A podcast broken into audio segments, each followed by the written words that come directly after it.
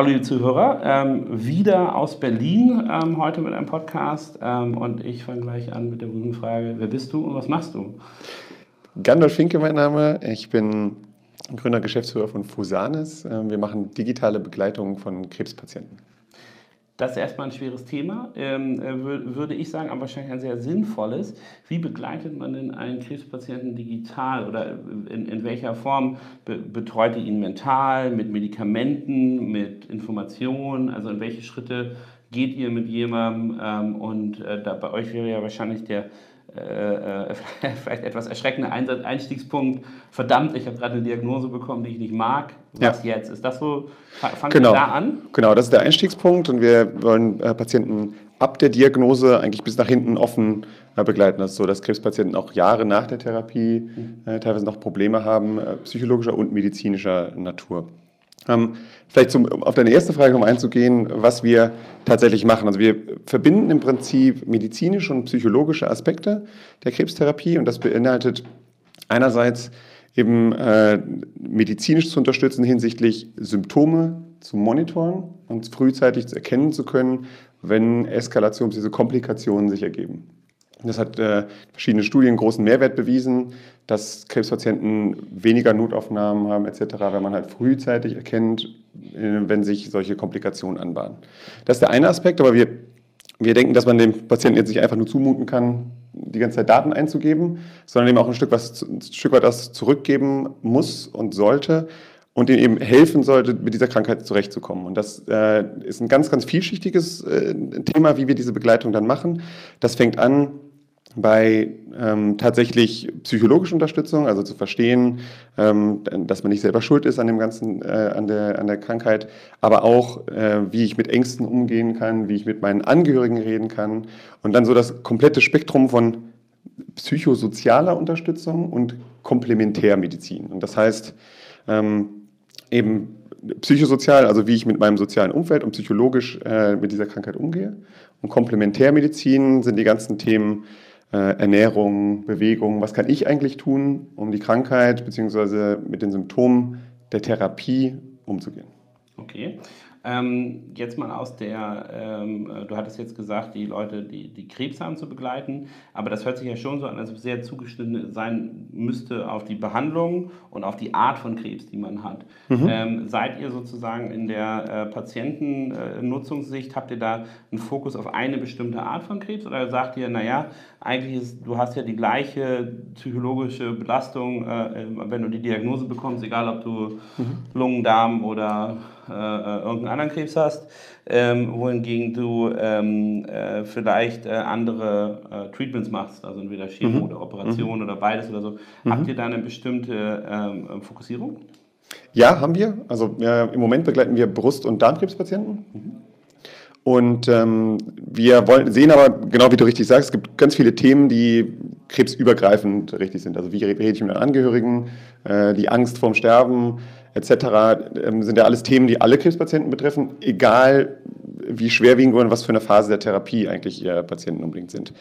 Ähm, von daher sehen wir da ganz, ganz große Überschneidungen und wollen das auch immer weiter ausbauen. Also wir denken, dass das durchaus eigentlich für alle Krebspatienten, aber auch darüber hinaus eigentlich für andere Krankheiten sinnvoll ist. Also eine, Mischung aus psychologischer Begleitung und aber eben äh, auch medizinischer Unterstützung auf dem Weg äh, der hoffentlich Genesung. Okay, wenn ich das mir jetzt anschaue, ähm, würde ich erstmal ganz ketzerisch die Frage stellen, ähm, ähm, sollte das nicht der Arzt machen? Und mhm. Ähm, es gibt ja anscheinend einen, äh, einen Markt dafür, also tut er es nicht. Ist das eure Erfahrung? Oder seid ihr so umf vollumfänglich, dass ein Arzt sagen würde, so ich kann ja nicht alles abbilden innerhalb diesem, dieses Therapieverlaufs? Ja, also natürlich ist die Zeit des Arztes da irgendwie beschränkt. Das ist der, der, eine, der eine Aspekt. Ähm, trotzdem glaube ich, dass viele Ärzte sich sehr viel Zeit nehmen, das zu tun. Es gibt aber ganz interessante psychologische Phänomene, dass Patienten zum Beispiel ganz viel vergessen von dem, was Ärzte sagen. Also, dass wenn man die Diagnose bekommt, dass man danach nach Hause geht und ganz viel, also unabhängig von der Tatsache, dass, sie, äh, dass ich diese Diagnose jetzt habe, äh, ganz viel von dem, was der Arzt gesagt hat, eben vergessen habe. Und das, da das können ist wir wahrscheinlich auch eine Schocksituation fairerweise. Ne? Genau, und genau das ist natürlich auch der Grund dahinter. Ähm, und, und, und, da kann der Arzt auch nicht, gar, nicht viel, gar nicht viel mehr machen. Und dann gibt es relativ wenige andere Anlaufstellen, ähm, die, die die Patienten wahrnehmen können, die aber eben auch nicht besonders niedrigschwellig sind. Und äh, auf digitaler Ebene gibt es dann ähm, eben, also das Internet ist ja sehr groß und bei Google findet man dann viel, aber eben nicht, nicht nur valide und, oder verifizierte Informationen. Wir sehen einen großen Mehrwert dafür da drin, ähm, Patienten auch so eine Sicherheit geben zu können, das, was wir hier anbieten. Wir sind ein zertifiziertes Medizinprodukt. Wir arbeiten mit führenden ähm, Onkologen äh, und Psychoonkologen zusammen. Das, was wir denen anbieten, hat seine Richtigkeit und äh, ist das, was wirklich Krebspatienten hilft. Okay. Und innerhalb dieses Therapieverlaufs ist das auch, wo ihr die Informationen herbekommen habt, wie ihr ähm, oder was der Patient zu erwarten hat und wo die sozusagen Flexpunkte sind, wo er ähm, äh, entweder bei euch Hilfe suchen kann oder ihr ihm sehr schnell den Rat gebt, äh, externe Hilfe zu suchen, damit die ganze Situation nicht eskaliert. Ähm, das, das, da arbeitet ihr also eng mit vielen Medizinern zusammen oder arbeitet ihr mit einer, mit einer Uniklinik zusammen? Also wie ist, woher habt ihr das Know-how, mhm. äh, um das für eure App ableiten zu können? Also einmal die, die Inhalte, die wir nutzen, sind einerseits extern kuratiert. Da haben wir bestimmte Qualitätsrichtlinien, wo wir sagen, das muss mit Studien hinterlegt sein, das darf nicht einfach eine isolierte persönliche Meinung sein, etc. Und wir kreieren aber auch selber Inhalte. Also wir haben hier vorne eine Psychoonkologin sitzen, ähm, die sich ganz, ganz äh, stark sowohl aus eigener Erfahrung, aber auch ähm, aus ihrer Arbeit äh, in der Psychoonkologie eben mit den Themen auskennt und die Inhalte selber verfasst oder vorstrukturiert und dann wir zum Beispiel mit Ernährungstherapeuten zusammenarbeiten, die dann Inhalte wirklich selber schreiben für uns. Mhm. Und diese Inhalte nutzen wir dann eben äh, in, der, in der Begleitung der Patienten. Das widerspricht natürlich nicht, dass wir auch gleichzeitig mit klinischen Partnern zusammenarbeiten. Also wir haben, äh, wir begleiten im Moment Patienten vorwiegend an der Uniklinik Leipzig. Da haben wir angefangen sozusagen mhm. ähm, und sind jetzt auch hier in der Charité und äh, planen das in den nächsten vier Wochen live zu gehen ungefähr. Also unseren Launch zu haben, dass es frei verfügbar für alle Patienten ist. Okay, also im Moment kann ich es mir noch gar nicht im App Store downloaden. Nee, kannst du noch nicht. Äh, aber muss, je, nach, je nachdem, wann, man, wann der Podcast live geht. sein oder ähm, also je nachdem nach Livegang, also vielleicht kann man das dann schon. Wie, wie viele Wochen noch? Wir haben, wir haben jetzt äh, Ende März, also Jetzt ist Ende März, dann ja, Ende April ist es, äh, sollte, es, sollte es frei verfügbar sein. Okay. Ja. Gucken, wie, wie die Publikations-Guidelines äh, bei Digital ja, aussehen. Ja. Ähm, cool, und die, ähm, ähm, also ihr habt Fachleute, die das kuratieren. Muss man dann in irgendeiner Form, wenn du sagst, ihr seid jetzt noch nicht für alle Patienten live, muss man irgendwie zertifiziert sein oder muss man, äh, also weil, ist, ist eure App ein Medizinprodukt? Ja. Okay. Also, also unsere, App, ja. unsere App ist ein Medizinprodukt und ja. ähm, wir, äh, wie, wir, wir, wie auch ganz, ganz viele andere Unternehmen, äh, unterliegen ja sagen wir, sämtlichen Datenschutzrichtlinien und dann nochmal spezieller Art, dadurch, dass wir mit medizinischen Daten zu tun haben. Und wir als Medizinprodukt müssen dann nochmal einen Schritt weitergehen und, und noch verschiedene andere Aspekte berücksichtigen. Das rührt primär mal daher, dass wir ähm, die Patientendaten nicht einfach nur aufnehmen, abspeichern und wieder anzeigen, sondern wir, sagen wir mal, eine gewisse Art der Interpretation der Daten auch vornehmen. Das heißt, wenn jemand sagt, ähm, er hat zum Beispiel Durchfall gehabt, dann fragen wir genauer nach, wie viel war das denn eigentlich oder wie genau muss ich das einsortieren? Ähm, und dann schlagen wir dem Patienten vor, beziehungsweise weisen darauf hin, dass es eigentlich einen Arztkontakt geben sollte, sozusagen. Also, dass er sich bei seinem Arzt melden sollte, weil das eine kritische Entwicklung ist. Genauso beim Thema Fieber. Wenn wir jetzt einfach nur sagen wollen, da hat jemand gesagt Fieber und das könnte sich jemand woanders angucken, dann müssten wir wahrscheinlich kein Medizinprodukt sein, je nachdem, was drumherum noch alles passiert. Mhm. Aber ähm, ähm, wir mit dem, was wir ein Angebot haben, müssen wir ein Medizinprodukt sein und wollen auch ein Medizinprodukt also sein. Also auch, weil, weil, ihr durchaus Interpretation und Aktion an euer Produkt bindet. Also es ist nicht nur eine reine Datenabspeicher- und Anguckfunktion, sondern, äh, ähm, sondern wie, wie, du ja schon ja. sagtest, einer der Mehrwerte ist, ja. dass ihr früh ähm, in der Entwicklung äh, dabei seid und sagen könnt, so jetzt aber ab, ähm, äh, nochmal spezifischere Hilfe holen, genau. Ähm, um da reinzugehen. Was muss man denn machen, um zertifiziert, also wer zertifiziert einen und was muss man denn machen? Das kommt auf die ähm, auf die Medizinproduktklasse drauf an. Ähm, vielleicht ein, ein, ganz kurzer Punkt, der noch, der noch, wichtig ist dazu zu erwähnen, ist, ähm, wir greifen nicht in die Therapie selber ein. Mhm. Also das alles, was wir machen, ist unterstützend und wir glauben auch, dass wir nicht den, die Arzt-Patienten-Beziehung irgendwie beeinflussen wollen, außer mhm. mit besseren Daten äh, zu unterstützen. Also wir sagen jetzt nicht, äh, wenn jemand Daten eingibt, du darfst das Medikament anders dosieren oder so, sondern wir sagen dann immer, such den Kontakt zum Arzt, besprich das mit dem und das ist dein Ansprechpartner, um, ja. um Entscheidungen zu fällen. Ähm, um auf deine zweite Frage zurückzukommen, oder auf deine eigentliche Frage zurückzukommen, ähm, äh, wie wir uns zertif äh, zertifizieren haben lassen. Wir haben, haben da mit einem externen Dienstleister zusammengearbeitet, um alle unsere Prozesse so aufzusetzen. Da gibt es dann bestimmte Anforderungen, wie Risikomanagement aussieht, gibt es Anforderungen, wie die Daten abgespeichert werden äh, dürfen, da gibt es Anforderungen, dass man auch einen gewissen äh, klinischen Mehrwert beweisen können muss.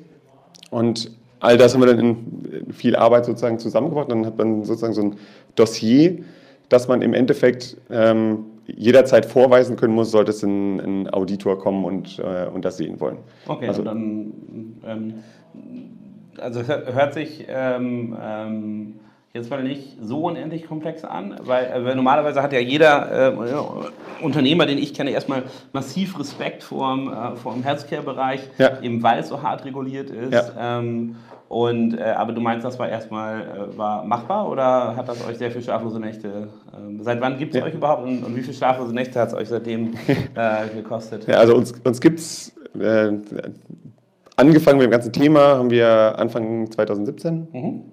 Und äh, gegründet irgendwann offiziell im April, aber das ist ja wahrscheinlich nicht ganz so wichtig. Also einjähriges. ja, ja, stimmt, ja. ja.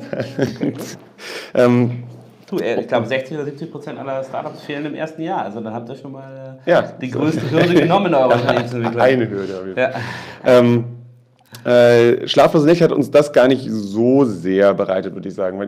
Wie du sagst, das ist, das ist jetzt nicht extrem komplex, besonders wenn man vorher seine Hausaufgaben macht, wenn man die Daten sowieso sag mal, korrekt und unter Datenschutzrichtlinien ähm, richtig aufnimmt und dann sich halt auch intensiv mit der sag mal, Literatur und dem klinischen Mehrwert von dem, was man da eigentlich macht, auseinandergesetzt hat, dann hat man eigentlich schon so einen, äh, so ein Grundgerüst, auf dem man aufsetzen kann. Aber das war trotzdem noch viel Arbeit.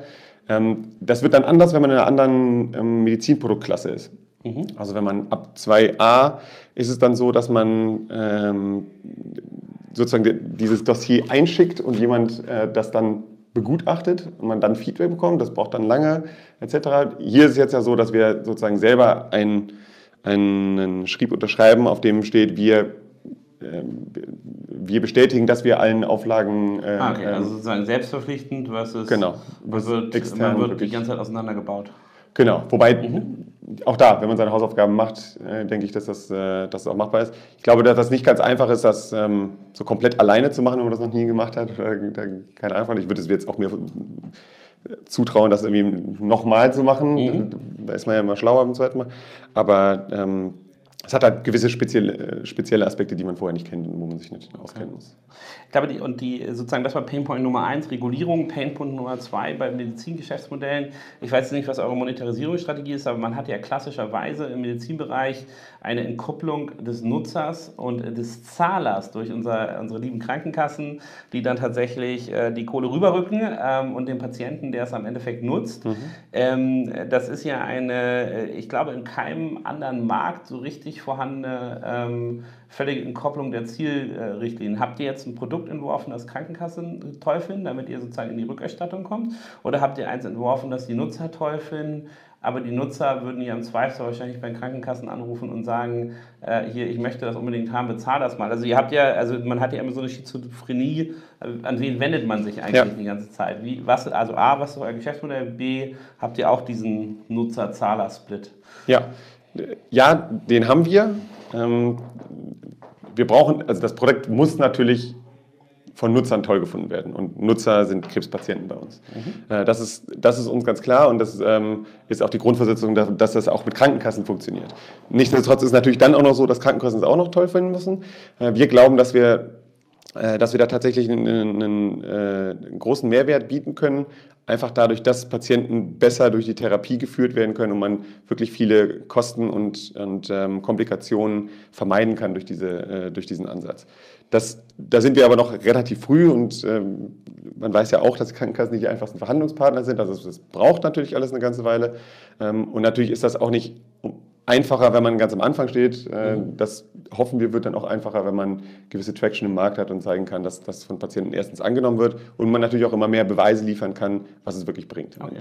Und, und, also im Moment seid ihr free for use und ähm, also im Moment sind wir ja sogar noch gar nicht for use, sondern wir sind ja in einer klinischen Studie, ja. äh, die wir, die wir gerade ah, machen. Und, okay. und ähm, in, nach unserem Launch dann sind wir free, free for use.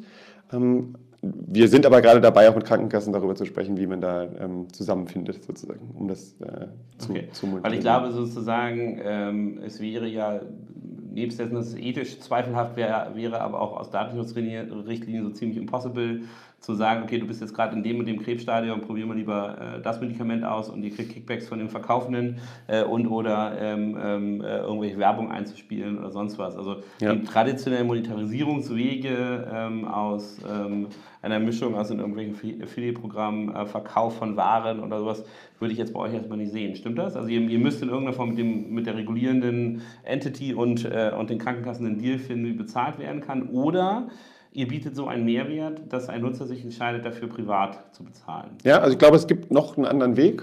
Ähm, und zwar äh, nicht moralisch kompromittierende Wege mit Herstellern zusammenzuarbeiten. Mhm. Also ich glaube, man verliert sämtliche Glaubwürdigkeit, wenn man anfängt, wie du sagst, irgendwie Werbung zu platzieren oder auf bestimmte Therapeutika äh, hinzuweisen. Aber was man durchaus ja machen kann, ist, wenn man weiß, dass es ein bestimmtes Medizin, äh, äh, Medikament gibt, ähm, dass man das bestmöglich begleitet. Dass man sagt, es gibt die und die Nebenwirkungen, sich darauf konkret einstellen kann.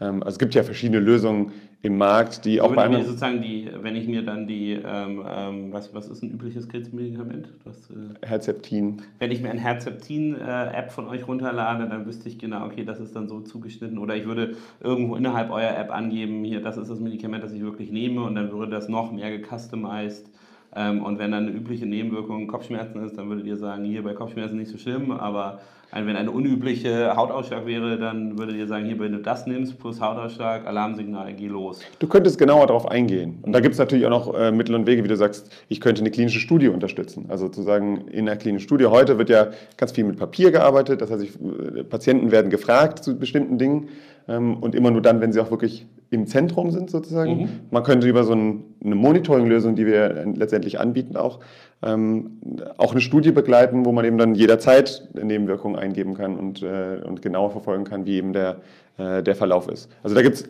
meines Erachtens auch noch ganz viele andere Modelle, die, die interessant ich, sind. Ich glaube, das, das Wichtige oder was, was mich immer so äh, ähm, ähm stört in Krankenhäusern ist ja, dass der Arzt sieht dich nur sehr punktuell ähm, selbst wenn du im Krankenhaus bist, gefühlt immer nur in der Visite und gut, da wird zwar regelmäßig werden so die, die Körperwerte genommen, mhm. aber über dein, dein Befinden hat er auch keine, keine lange Aussicht. Und wenn du jetzt ja. zu Hause gemonitort wirst, irgendwie so ein, weiß nicht, dein Herzschlag gemessen wird und du so ein Ding um hast oder mhm. so, dann ist das ja auch nur für 48 Stunden. Aber mein Handy habe ich ja immer mit mhm. und ich wäre im Zweifelsfall als Patient wahrscheinlich viel bereiter, ständig meine Nebenwirkungen oder Probleme oder was zu tracken. Ähm, oder auch nur zu sagen, mir geht's gut, das ja. ist ja auch eine Aussage. Ja, klar. Ähm, ähm, wenn das über mein Handy funktionieren würde. Ne? Mhm. Und also das meinst du mit klinischen Studien, dass also wahrscheinlich die genau. Bereitschaft der ähm, Studiensubjekte sozusagen ähm, höher ist äh, und besser ist einfach, äh, wenn es vielleicht über was ist, was sie nativ schon benutzen können ähm, und wissen, okay, das habe ich immer mit dabei. Ne? Ich glaube, ja, ich glaube, es ist nicht nur die Bereitschaft, es zu nutzen, sondern auch die Qualität der Daten, die man im Endeffekt bekommt. Also, äh, was wir schon auch merken, ist, die sind ja dann auch nicht zweimal am Tag in dem Zentrum, sondern die sind dann irgendwie alle paar Tage mal da vielleicht oder alle paar Wochen mal da, je nachdem, wo man, wie die Studie halt konzipiert ist. Mhm.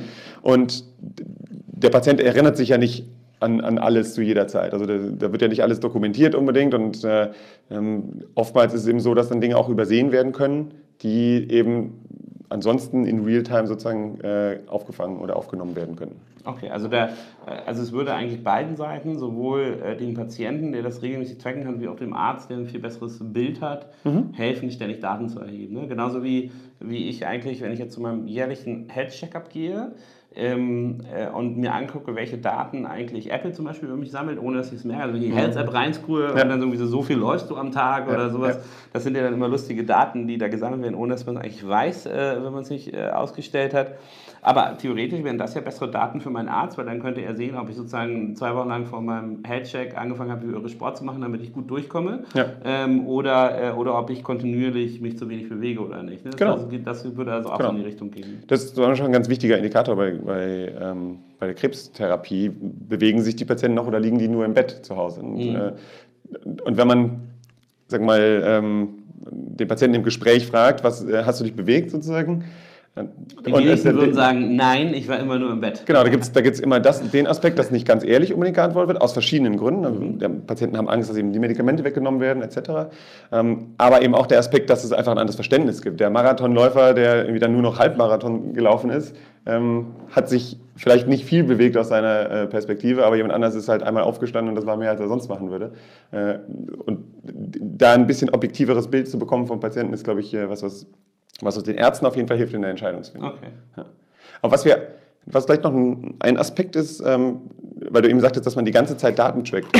ähm, wir wollen den Patienten auch die Möglichkeit geben, so ein Stück weit abzuschließen mit dem Thema pro Tag. Also dass man mhm. nicht immer im Hinterkopf hat, ich muss jetzt noch mehr machen, ich, hier gibt es noch was und das, das muss ich noch lesen und, und das und das, sondern zu sagen, du bist in der Situation im Moment, für dich ist es wichtig, das, das und das zu wissen.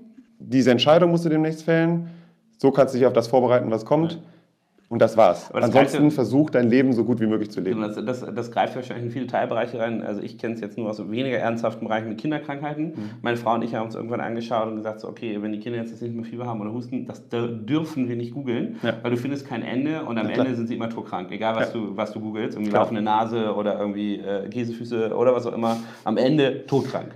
Ähm, äh, und das kommt aber daher, dass man das halt immer von einem auf den anderen, äh, ohne diesen, wie du meinst, ja. Abschluss zu finden, weiter googelt. Ähm, und das wäre wäre also auch eine, eine Methodik für euch zu sagen, pass mal auf, heute musst du 3000 Schritte laufen und wenn du das getan hast, hast du alles getan, was du zu dem Zeitpunkt tun kannst, fühl dich wohl und Genau, oder auch aktiv, Sachen, ne? aktiv äh, Patienten zu unterstützen, was anderes zu machen, als, als sich mit der Krankheit auseinandersetzen. Ja. Also, okay.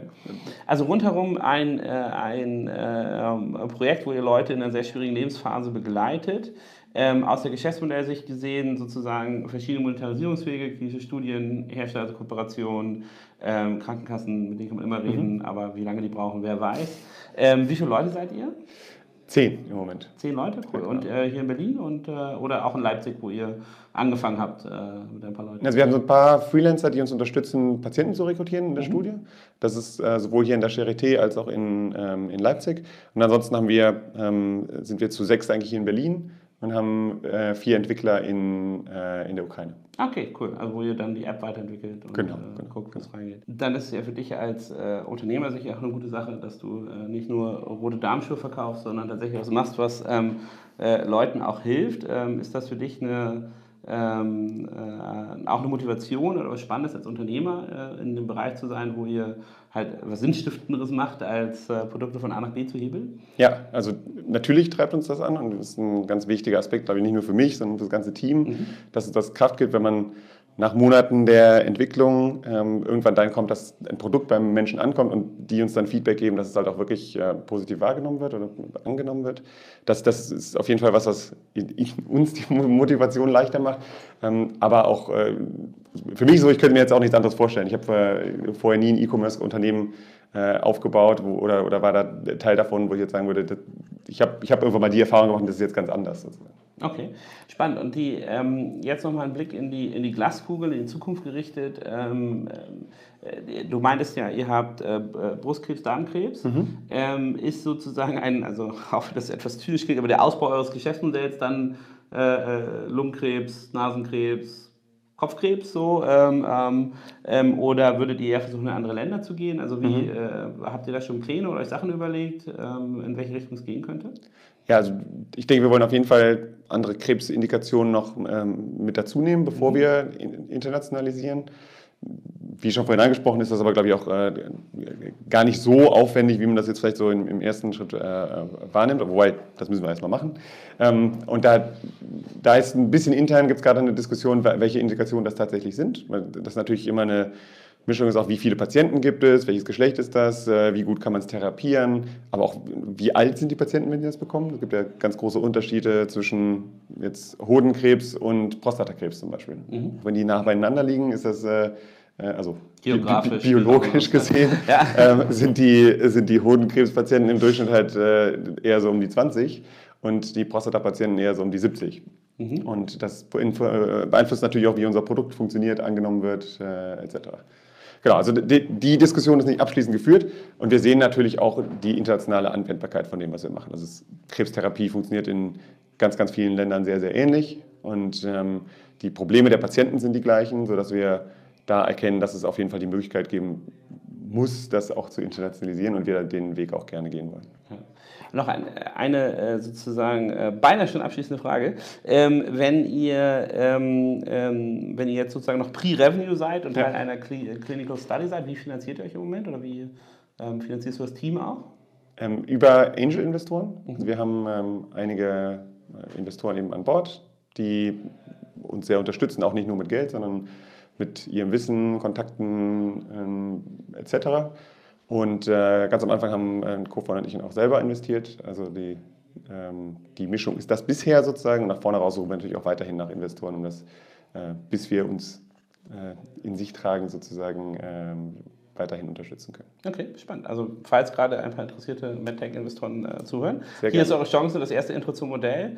Ähm, ich freue mich auf eure nächsten Schritte, ähm, werde es mitverfolgen, bin gespannt ähm, und äh, wünsche euch auf dem Weg dahin viel äh, unternehmerische Erfahrung und äh, viel Spaß auch, äh, fairerweise, ähm, äh, bei dem Modell ähm, und bei einem weiteren Ausbau, was, wie gesagt, eine der sinnreicheren Sachen ist, die man so sieht in der Digitalisierung und im digitalen Geschäftsmodell. Vielen Dank. Herzlichen Dank.